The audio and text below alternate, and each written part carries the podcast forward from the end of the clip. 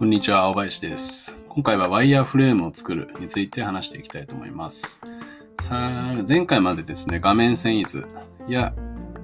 ユーザーエクスペリエンスについてプロダクトを作るときに考えてきました。で、今回は画面遷移図で、えー全体の画面の数っていうのが何個必要かっていうのが分かってきました。そしたらその一つの画面の中にどういった要素を入れていくのか、どういうイメージにしていくかっていうのをこのワイヤーフレームで考えていきます。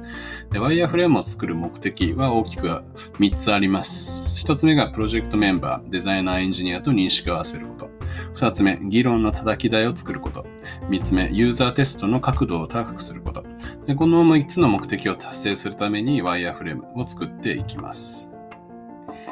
そして、まあ、早速、そのワイヤーフレーム3つ、えーどんな種類があるのかというところで大きくまあ3つあります。で1つ目が手書きのワイヤーフレーム。で2つ目がフレーム、えー枠の、枠を使ったワイヤーフレーム。で3つ目が文章や画像を入れた実際のプロダクトに似たようなワイヤーフレーム。というこの大きな3つがあります。で、この3つについてざっと紹介していきます。1つ目、手書きのワイヤーフレーム。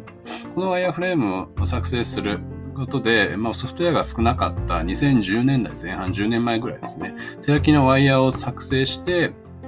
えソフトウェアのプロダクトを作る前に、えイメージを、えチーム内で共有して、ユーザーテストの時に、えどういうイメージがいいかというのがよく使われていた印象があります。ま最近はソフトウェアで画面の素材のテンプレートやワイヤーフレームを作成できるサービスっていうのが増えてきたので、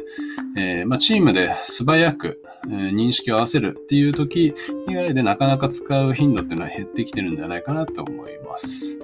まあ、それでもまあこの手でやっぱりイメージを作れるっていうのはすごい強みになるので、なるので、まあ、こういったことができるっていうのは一つプラスになるかなと思っています。で二つ目がワイヤー、フレームを使用した、活用したワイヤーフレーム。でここはまあイメージの方はブログに掲載しているので、そちらイメージ見てもらえると、どんなワイヤーフレームかっていうのはイメージつくかと思います。で、このフレームタイプのワイヤーフレームは、まあ、要素っていうのがイメージできると。一番トップページの要素として、ロゴがここにあって、で、ファーストビューのイメージ、画像がここに配置されてて、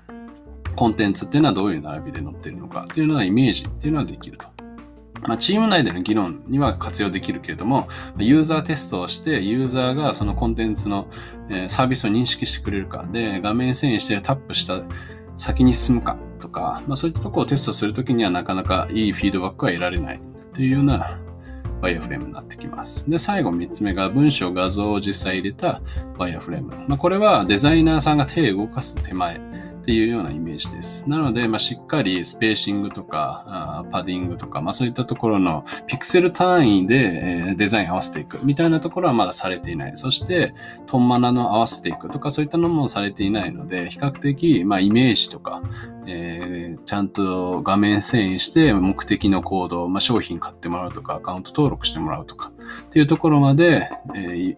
コンテンツを見て、ちゃんとユーザーが進めるかっていうようなところにテストするために作成していきます。まあ、ここまで画像とかイメージしっかりていくと、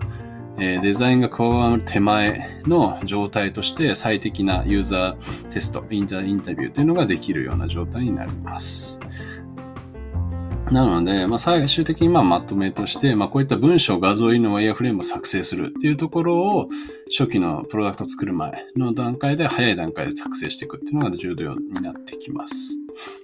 で、こういったイメージ作るのはですね、えー、Figma とかですね、スケッチとか、まあそういったところで、ソフトウェア使うと比較的簡単に作れるように今なってきてます。なんで比較的簡単に作れるかっていうと、テンプレートっていうのがすごいたくさん無料から有料まで、まあ無料でも相当あるんですけど、用意されていますと。ウェブのサービスを作るためのテンプレート、モバイルのサービス、イメージを作るためのテンプレート、まあ、こういったところのテンプレートを見て、自分の作りたいサービスに似てるなと思ったらコピーをすると。コピーすると自分のサービスのところにコピーされて、そのコピーされたウェブのイメージを、あとはまテキスト変えたり、画像を変えるだけで、イメージの